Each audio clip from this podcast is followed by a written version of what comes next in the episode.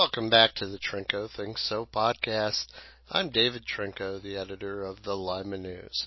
We recently returned from a trip down south and thought I'd share some of my observations from it. This week's episode is called Heroes Take Their Kids to Disney.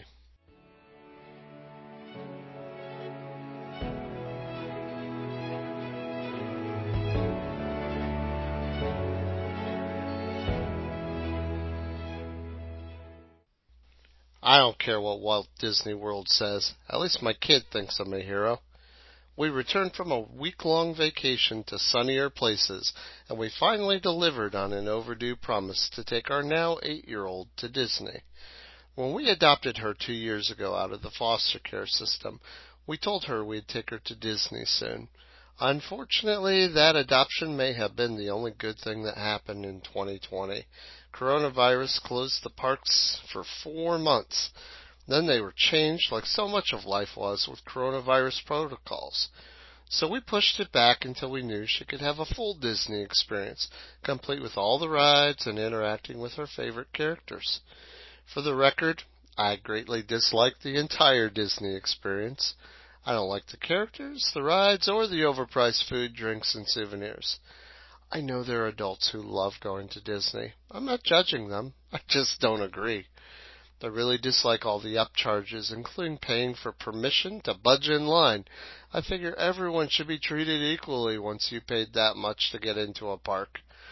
Apparently, the rich versus poor debate goes all the way to the parking lot.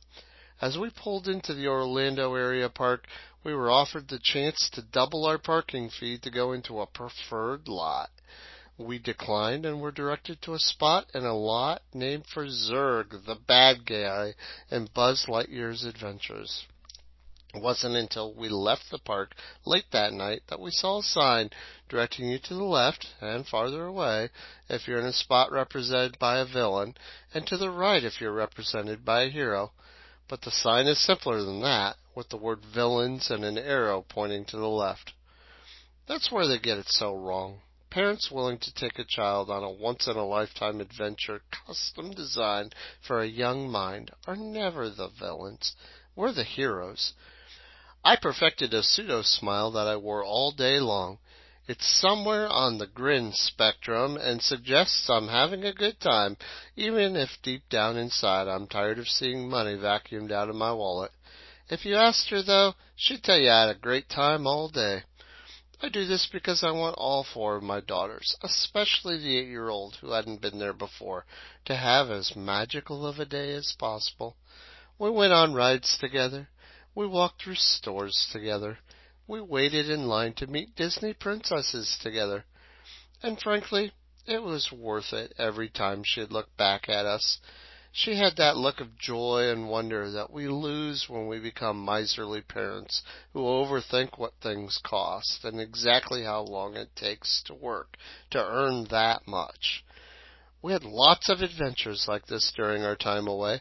It was so reassuring to hear our eight year old say that there wasn't a single bad day the whole time she was gone.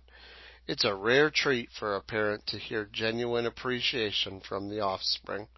It's great to hear them say you're a hero, no matter what the Disney parking lot says.